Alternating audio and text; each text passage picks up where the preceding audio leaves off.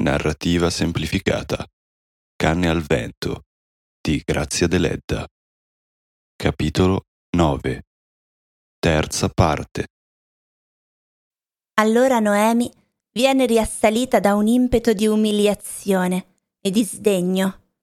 La figura di Efix le balza davanti come quella della vittima rassegnata al sacrificio, ed ella corre nel cortile ed esce sul portone aspettando che passi qualcuno per pregarlo di andare a chiamare il servo.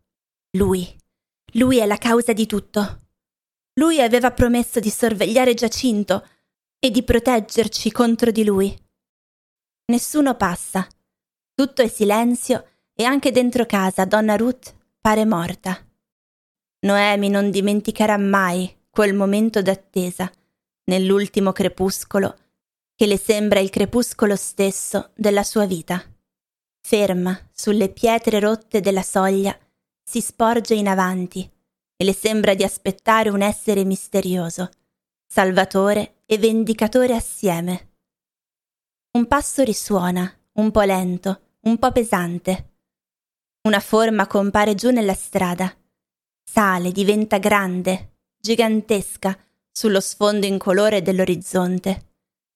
Nera, ma una specie di fuoco scintilla sul suo petto, vicino al cuore. Arriva davanti a Noemi e accorgendosi dell'agitazione di lei, si ferma, mentre ella appoggia forte la mano aperta sul muro per non cadere, tanto la turbano il desiderio e l'orrore di rivolgersi al passante. Ma egli domanda Noemi, che c'è? Ed ella sente il suo cuore fondersi, chiamare aiuto. Redu, fammi un piacere. Cercami qualcuno che possa andare a chiamare Efix al podere. Andrò io, Noemi. Tu? Tu? Tu? No. Perché no? Hai paura che ti rubi le angurie? Ella continua a balbettare. Tu no, tu no, tu no. Don Predu capisce il dramma che si svolge là dentro. Non sa perché, da qualche tempo, dalla sera che aveva portato il cestino, sente un vuoto dentro, un male strano, e pensando alle cugine, prova una pietà insolita. Vede che Noemi trema e anche lui appoggia la mano al muro accanto a quella di lei. I loro volti sono vicini. Quello di lui ha un odore maschio, di sudore, di pelle bruciata dal sole, di vino e di tabacco. Quello di lei un profumo di chiuso e di lacrime. Noemi? dice timido, togliendosi il cappello e poi rimettendoselo. Se hai bisogno di me, dimmelo. Che è successo? Noemi non risponde, non può parlare. Che è successo? Egli ripete forte. Siamo rovinate, Predu. Ella dice infine, e le sembra di parlare contro la sua volontà. Siamo morte. Giacinto ha falsificato la firma di Esther e l'usuraia ha protestato la cambiale. Ah, boia! grida Don Predu, dando un pugno al muro. Noemi ha paura di quel grido e il sentimento del decoro la fa tornare in sé. Le sembra che i vicini si affaccino ad ascoltare la sua miseria. Vieni dentro, Predu, ti racconterò tutto. Ed egli entra nella casa di cui da vent'anni non varcava la soglia.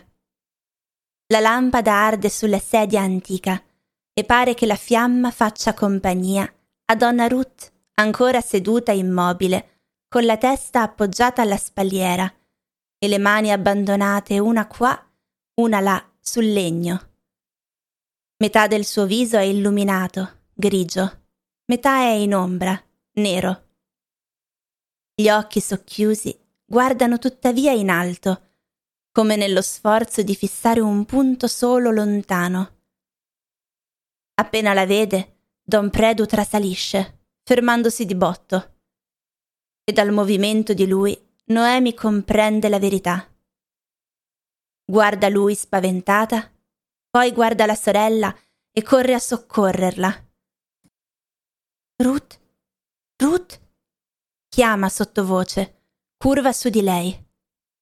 La testa di donna Ruth si reclina prima di qua, poi di là. Poi tutto il suo corpo sembra sporgersi in avanti e curvarsi ad ascoltare la voce della terra che la richiama a sé. Il lamento della fisarmonica di Zuannantoni giunge in fondo al caos del dolore di Noemi, come una luce lontana. Il ragazzo canta e la sua voce acerba riempie la notte di dolcezza e di chiarore. Noemi, ancora inginocchiata presso la panchina, dove è steso il cadavere di donna Ruth, solleva il viso guardandosi attorno. È sola. Don Predu è corso a chiamare donna Esther. Noemi ricorda le parole della vecchia. Zuannantoni viene a farle la serenata. E un lamento di dolore esce dalle sue labbra. Sono grida, gemiti, lamenti che si confondono con le note dello strumento e col canto del fanciullo, come l'ansimare di un ferito abbandonato in un bosco col canto dell'usignolo. Ma d'improvviso tutto tace. Poi si sentono passi, risuonano voci. Il cortile è pieno di gente. Noemi vede accanto a sé il ragazzo, col viso pallido e i grandi occhi spalancati, che si stringe al petto la fisarmonica come per difendersi da qualche assalto. E gli dice all'orecchio: Corri, vai a chiamare Efix.